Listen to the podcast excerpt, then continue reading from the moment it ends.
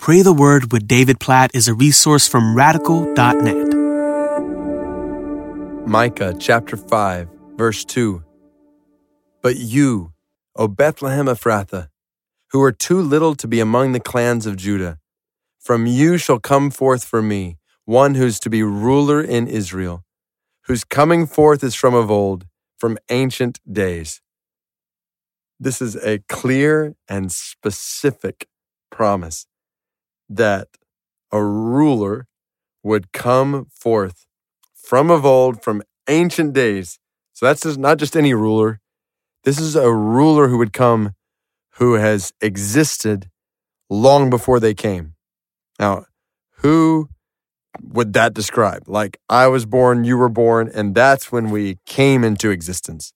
So we didn't exist before. We're, we weren't from ancient days we were from that day. That's when we were born. So here we've got a promise of one who's coming from ancient days and would come to rule and be born in Bethlehem. This is one of those places in the Old Testament that we see a specific promise that one would come from ancient days to be born in Bethlehem. This is a clear picture of the promise of Jesus. And not just that he would come, but where he would be born. And if you think about where he was born, you go all the way back even to, well, what we saw in the book of Ruth, where Bethlehem was the place where God showed himself as Redeemer in that story and brought about King David's grandfather. So now Bethlehem is the place where King David's great, great, great, great, great, whatever grandson, Jesus, would be born from ancient days. This is unlike any other baby ever born. A ruler in Bethlehem from ancient days. This is Jesus. So we pray in awe of the incarnation. Jesus, God made flesh. Oh God, this is mind boggling, baffling that you, the creator of the world, would come to the world as a baby as a baby born in Bethlehem.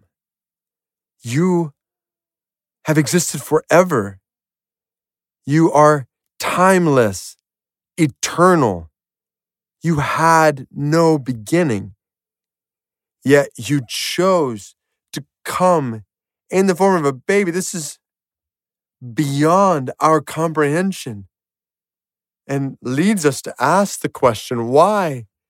And we, we know the answer. You came to save us from our sins. You came to pay the price, Jesus, for our sins, to live fully human, fully God, totally victorious over sin, to offer your life as a substitute sacrifice for sinners, to rise from the dead in victory over sin.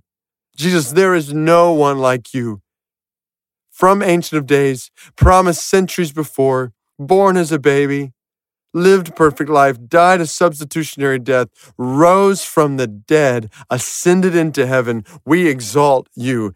Jesus, we worship you, especially during this Advent season when there is so much temptation to focus on so many other things. We fix our eyes, our attention, our affection on you with wonder and awe. You are glorious beyond comprehension.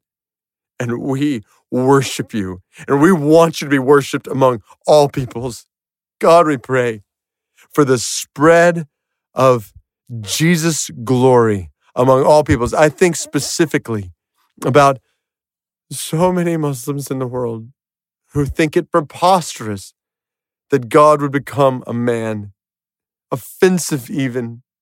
Oh God, I pray that you would open many of their eyes to the wonder, the truth, the beauty, the love that you have not left us alone in our sin, that you've come to us. God, we pray for the spread of this good news, specifically among our Muslim neighbors and friends and coworkers and among the nations. God, please, please, please open eyes that more and more Muslims specifically might see the beauty and love and grace you show in coming to us. Oh, Jesus, we exalt you. We praise you. You are God in the flesh, and we worship and follow you. In your name we pray. Amen.